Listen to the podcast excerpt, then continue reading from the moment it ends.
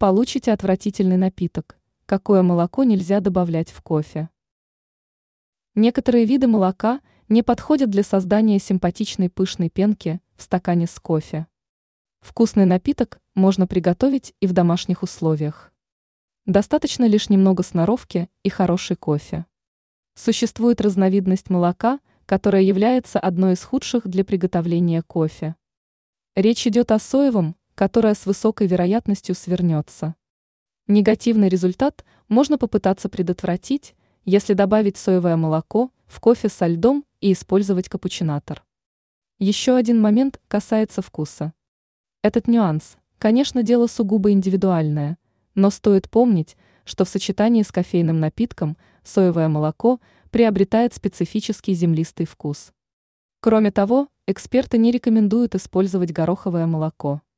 Если цель заключается в создании красивой пенки, то этот вариант далеко не самый лучший. Для создания лучшей пенки в стакане с кофе идеально подходит цельное молоко. Оно лучше всего подается взбиванию, поэтому с задачей справится даже новичок. Ранее мы писали о пользе кофе и рассказывали, сколько его можно пить без вреда для здоровья.